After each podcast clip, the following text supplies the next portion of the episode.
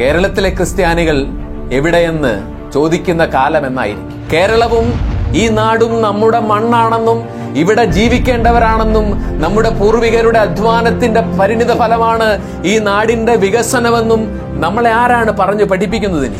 കുഞ്ഞുങ്ങൾ ഉണ്ടാവുന്നതിൽ നിന്ന് അതിഭീകരമായ ശോഷണം നേരിടുന്ന ഒരു പതിനഞ്ച് അല്ലെങ്കിൽ ഇരുപത്തഞ്ചിൽ പരം വർഷങ്ങൾക്കപ്പുറത്ത് കേരള സഭ ഒരു വൃദ്ധ സങ്കേതമായിട്ട് മാറുമെന്നും നമ്മൾ ഇനിയും എന്തുകൊണ്ടാണ് തിരിച്ചറിയാത്തത്?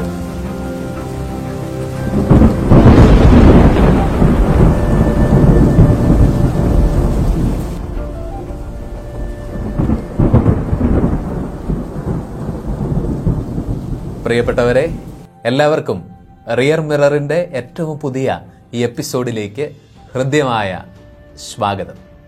ഫെബ്രുവരി മാസത്തിലെ രണ്ടാമത്തെ ഞായറാഴ്ചകളിലാണ് പമ്പയാറിന്റെ വിശാലമായ മണൽത്തിട്ടയിൽ മാരാമൺ കൺവെൻഷൻ എന്ന ബൈബിൾ കൺവെൻഷൻ ഏകദേശം ഒരു നൂറ്റാണ്ടിനടുത്തായിട്ട് നടന്നു വരുന്നത്.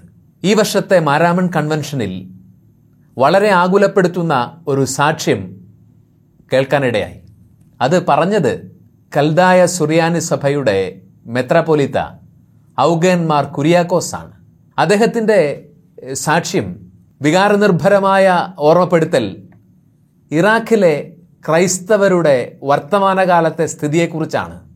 ക്രൈസ്തവ സംസ്കാരത്തിന്റെ പിള്ളത്തൊട്ടിലുകളായിരുന്ന മധ്യപൂർവ ദേശങ്ങളിലെ വളരെ പ്രബലമായൊരു ക്രൈസ്തവ സാന്നിധ്യമുള്ള രാജ്യമായിരുന്നു ഏകദേശം അടുത്ത കാലത്ത് വരെ ഇറാഖ്.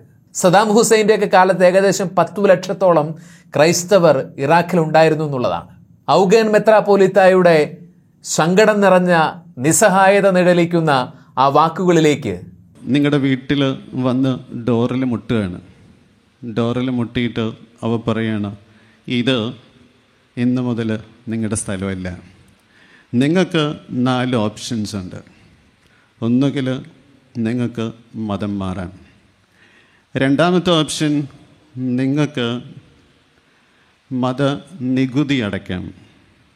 മൂന്നാമത്തെ ഓപ്ഷൻ നിങ്ങൾക്കൊന്നുകിൽ നിങ്ങളുടെ വീട്ടിൽ നിന്ന് ഇറങ്ങിപ്പോകാം. നാലാമത്തെ ഓപ്ഷൻ ഇതൊന്നും ചെയ്യാനായിട്ട് പറ്റില്ലെങ്കിൽ മരിക്കാൻ തയ്യാറായിക്കൊള്ളുക. നമുക്ക് നൽകുന്ന ക്രിസ്ത്യാനികൾക്ക് നൽകുന്ന യസീദികൾക്ക് നൽകുന്ന ഓപ്ഷൻസാണ് ഇതൊക്കെ. എത്ര പേരും മതം മാറാൻ തയ്യാറാവും? നമ്മുടെ പള്ളിക്കാർ ക്രിസ്ത്യാനികൾ തയ്യാറില്ല. എത്ര പേര് ടാക്സ് കൊടുക്കാൻ തയ്യാറാവും? അവർ പറയുന്ന ടാക്സ് ഗവൺമെന്റ് പറയുന്ന ടാക്സ് അല്ല. അതുകൊണ്ട് അത് കൊടുക്കാനും തയ്യാറല്ല. കാശില്ല കൊടുക്കാനായിട്ട്.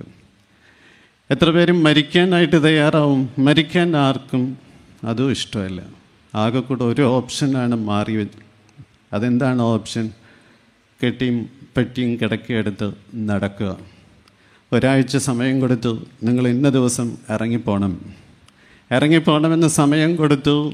ആ സമയമാവുന്ന സമയത്ത് അടുത്ത ഗ്രൂപ്പ് വരുന്നു എന്നിട്ട് അവരെടുത്ത് പറയുന്നു what are the things you can bear in your bare hands you can take it up and go ഏതെങ്കിലും രീതിയിൽ ഒരു വണ്ടി വിളിച്ചു പിക്കപ്പ് വിളിച്ചു എന്തെങ്കിലുമൊക്കെ സാധനങ്ങൾ കൂട്ടി വണ്ടിയിൽ ഇട്ടിട്ട് കൊണ്ടുപോകാം എന്നൊരാളും പ്രതീക്ഷിക്കേണ്ട. അവനവന്റെ തുറന്ന കയ്യിൽ എന്തൊക്കെ സാധനങ്ങൾ നിങ്ങളുടെ വീട്ടിൽ നിന്ന് എടുക്കാനായിട്ട് പറ്റുമോ അതൊക്കെ എടുത്തുകൊണ്ട് നിങ്ങൾക്ക് ഇറങ്ങാം എന്ന് പറയുമ്പോൾ കൊച്ചു കുട്ടികളെ എടുക്കൂ വയസ്സായിട്ടുള്ള മാതാപിതാക്കളെ എടുക്കൂ രോഗികളെ എടുക്കൂ. അതോ വേറെ എന്തൊക്കെ വീട്ടിൽ നിന്ന് എടുത്തിട്ട് നമുക്ക് ഇറങ്ങാനായിട്ട് പറ്റും? അങ്ങനെയുള്ള പലായനമാണ് നാം കണ്ടത് മുഴുവൻ. അവരെ നേരിട്ട് കാണുകയും നേരിട്ട് സംസാരിക്കുകയും ചെയ്തപ്പോഴാണ് ഈ സംഗതികളൊക്കെ നമുക്ക് ബോധ്യപ്പെട്ടത്. പക്ഷേ ഇവിടുത്തെ മാധ്യമങ്ങളിലൊക്കെ നോക്കിയിട്ട് ഇതൊന്നും ഞാൻ കണ്ടില്ല. അപ്പോൾ മെത്രാപ്പൊലിത്ത പറഞ്ഞത് ഇറാഖിൽ ഒരു സഭയുണ്ടായിരുന്നു ഇപ്പോൾ അങ്ങനെ ഒന്നിനെ കണ്ടെത്താൻ വലിയ പ്രയാസമാണെന്നുള്ളതാണ്. ഇറാഖിൽ മാത്രമല്ല തുർക്കിയിലൊരു സഭയുണ്ടായിരുന്നു കിഴക്കിന്റെ റോം എന്നറിയപ്പെടുന്ന കോൺസ്റ്റാന്റിനോപ്പിളിൽ ഒരു സഭയുണ്ടായിരുന്നു. ഒരുപക്ഷെ കുരിശി യുദ്ധങ്ങളുടെ അധിനിവേശങ്ങളുടെ മുൻപ് ബഹുഭൂരിപക്ഷവും ക്രൈസ്തവരായിരുന്ന ഒരു നാടായിരുന്നു തുർക്കി. ആയിരത്തി തൊള്ളായിരത്തി മുപ്പതുകളിൽ ഇരുപത്തിയഞ്ച് ശതമാനം ക്രൈസ്തവരുണ്ടായിരുന്ന തുർക്കിയിൽ ഇപ്പോൾ എത്ര ശതമാനം ക്രൈസ്തവരുണ്ടെന്നുള്ളത് നല്ലവണ്ണം ചിന്തിക്കേണ്ട ഒരു വിഷയമാണ്. കണക്കുകൾ പറയുന്നത് സീറോ പോയിന്റ് ത്രീ പെർസെന്റ് എന്നുള്ളതാണ്. ഈ ഇരുപത്തഞ്ച് ശതമാനത്തിൽ നിന്ന് ഏകദേശം തൊണ്ണൂറ് വർഷങ്ങൾ കൊണ്ട് സീറോ പോയിന്റ് ത്രീ പെർസെന്റിലേക്ക് തുർക്കിയിലെ ക്രൈസ്തവ സാന്നിധ്യം എങ്ങനെയാണ് കൂപ്പുകുത്തിയത്? അവിടുത്തെ ക്രൈസ്തവർ എവിടെ പോയി? ലെബനൻ ഒരു ക്രൈസ്തവ രാജ്യമായിരുന്നു. അവിടുത്തെ ക്രൈസ്ത്യാനികൾ ഇന്നെവിടെയാണ് അലക്സാണ്ട്രിയ പുരാതനമായ ഒരു ക്രൈസ്തവ കേന്ദ്രമായിരുന്നു. ഈജിപ്തിലെ ക്രിസ്ത്യാനികൾ എവിടെ പോയി? ഇതൊരു വളരെ സങ്കടകരവും ചോദിക്കേണ്ടതുമായ ചോദ്യമാണ്. വർത്തമാനകാലത്തിലെ ഒരു മാധ്യമ പ്രവർത്തകർക്കും ഒരു മനുഷ്യാവകാശ പ്രസ്ഥാനങ്ങൾക്കും താല്പര്യമില്ലാത്ത ഒരു ചോദ്യമാണ്. ഐക്യരാഷ്ട്രസഭ പോലെയുള്ള വളരെ ഉത്തരവാദിത്തപ്പെട്ട അന്താരാഷ്ട്ര സമിതികൾക്ക് പോലും ചോദിക്കാൻ താല്പര്യമില്ലാത്ത ഒരു ചോദ്യമാണ് ഈ പറഞ്ഞ രാജ്യങ്ങളിലെ ക്രിസ്ത്യാനികൾ എവിടെ പോയി? ഔഗൻ മെത്രാപോലിത്തയുടെ വാക്കുകളിലുണ്ട് ഈ ചോദ്യത്തിന്റെ ഉത്തരവും. അവർ ഒന്നുകിൽ നിഷ്കരുണം കൊല്ലപ്പെട്ടു അതല്ലെങ്കിൽ വെറും കൈയോടെ പലായനം ചെയ്യേണ്ടി വന്നു പാതി വഴിക്ക് മരിച്ചു വീഴുകയോ ലക്ഷ്യസ്ഥാനത്ത് എത്താതിരിക്കുകയോ നാമാവശേഷമാവുകയോ ചെയ്തു. നിർബന്ധിതമായ കുടിയേറ്റങ്ങൾക്കും പലായനങ്ങൾക്കും അവർ നിർബന്ധിതരായി. അവർ വിധിക്കപ്പെട്ടു. ഇത്രയും പറഞ്ഞത് വേറൊരു ചോദ്യം ചോദിക്കാൻ വേണ്ടിയിട്ടാണ്. കേരളത്തിലെ ക്രിസ്ത്യാനികൾ എവിടെയെന്ന് ചോദിക്കുന്ന കാലം എന്നായിരിക്കും. കേരളത്തിലെ ക്രിസ്ത്യാനികൾ എവിടെയെന്ന് ചോദിക്കുന്ന കാലം എന്തായിരിക്കും? കാരണം വളരെ ആശങ്കപ്പെടുത്തുന്ന ഒരു യാഥാർത്ഥ്യമാണിത്. എത്ര പറഞ്ഞിട്ടും നമ്മുടെ സമൂഹത്തിന്റെ ക്രൈസ്തവ സാന്നിധ്യത്തിന്റെ നിലനിൽപ്പുകൾ ആപത്തിലാണെന്ന് പറയുന്നവരെയൊക്കെ ക്രിസംഖികളാക്കി ലേബലൊട്ടിച്ച് പരിഹസിച്ച് നിശബ്ദരാക്കാൻ വേണ്ടി പലരും സഭയ്ക്കുള്ളിലും പുറമെയും വളരെ ഗൂഢമായി ശ്രമിക്കുമ്പോഴാണ് ഈ ചോദ്യം നാളെ നമ്മൾ ചോദിക്കേണ്ട അഡ്രസ് ചെയ്യേണ്ട ഒരു ചോദ്യമാണ് കേരളത്തിലെ ക്രിസ്ത്യാനികൾ എവിടെ പോയി? നിശ്ചയമായും അങ്ങനെ ചോദിക്കേണ്ട ഒരു കാലം വരും. കാരണം ആയിരത്തി തൊള്ളായിരത്തി എഴുപത്തി ഒന്നുകളിൽ ഇരുപത്തൊന്ന് ശതമാനം ഉണ്ടായിരുന്ന ക്രൈസ്തവർ രണ്ടായിരത്തി പതിനൊന്നിലെ സെൻസസിൽ പറയുമ്പോൾ അത് പതിനെട്ടാണ്. ഇന്നതൊരു പതിനഞ്ച് ശതമാനം പോലുമില്ല.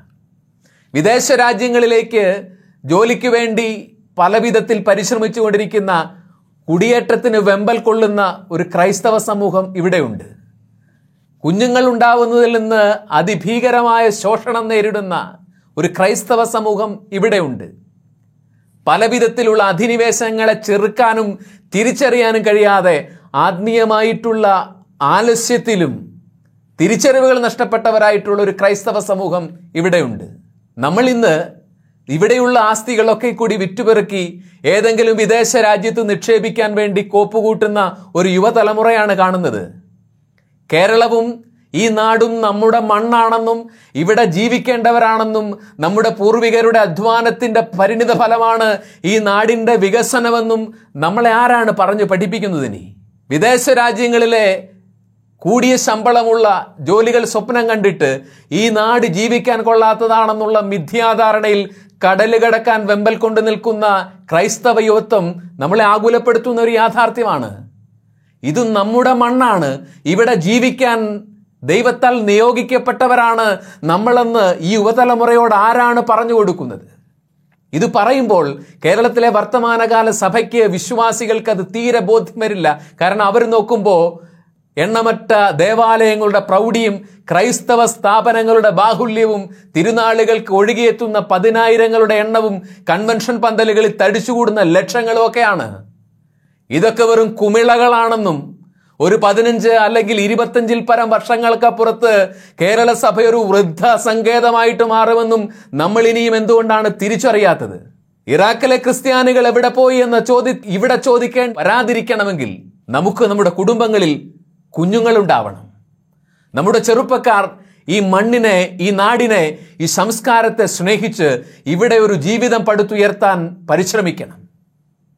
മറ്റു പല സമുദായത്തിലും പെട്ട ആളുകൾ അറബ് രാജ്യങ്ങളിൽ നിന്ന് കോടികളുടെ നിക്ഷേപം കൊണ്ടുവന്ന് നാടുനഗരവും കയ്യേറി അധിനിവേശത്തിന്റെ മുദ്രകൾ സ്ഥാപിച്ചുകൊണ്ടിരിക്കുമ്പോൾ ഇവിടുത്തെ ക്രിസ്ത്യാനികൾ പിതൃസ്വത്ത് പോലും വിറ്റുകെട്ടി മറ്റു രാജ്യങ്ങളിൽ നിക്ഷേപിക്കാൻ വേണ്ടി കടൽ കടക്കാൻ വെമ്പൽ കൊട്ടു നിൽക്കുകയാണ്. ഇത് നമ്മുടെ മണ്ണാണെന്നും ഇവിടെ നമ്മൾ കാലുറപ്പിച്ചു ജീവിക്കണമെന്നും ഈ സംസ്കാരത്തെ നമ്മുടെ സംഭാവനകൾ കൊണ്ട് സമ്പന്നമാക്കണമെന്നും ക്രൈസ്തവ സമൂഹത്തിന് എന്നാണ് ഒരു തിരിച്ചറിവ് ഉണ്ടാവാൻ പോകുന്നത്. ആ തിരിച്ചറിവ് ഉണ്ടായില്ലെങ്കിൽ ഇറാഖിൽ നാമാവശേഷമായ ക്രൈസ്തവ സാന്നിധ്യം പോലെ തുർക്കിയിൽ ഇല്ലാതായിപ്പോയ ക്രൈസ്തവ സാന്നിധ്യം പോലെ കേരളത്തിലും ഇല്ലാതാകാൻ പോകുന്നത് മഹത്തായ ക്രൈസ്തവ സംസ്കാരവും സാന്നിധ്യവുമാണ്. ഈ ഒരു ആകുലത വർത്തമാനകാലത്തെ ക്രൈസ്തവ സമൂഹത്തിന്റെ ആകുലതയായിട്ട് ഏറ്റെടുത്തിരുന്നെങ്കിൽ വിവേകത്തിന്റെ നിലവിളിസ്വരങ്ങളെ വേണ്ടവിധം ശ്രദ്ധിച്ചിരുന്നെങ്കിൽ എന്ന് പ്രത്യാശിച്ചുകൊണ്ട് റിയർ മിറർ ഈ ആഴ്ച സമാപിക്കുന്നു. എല്ലാവർക്കും നന്ദി.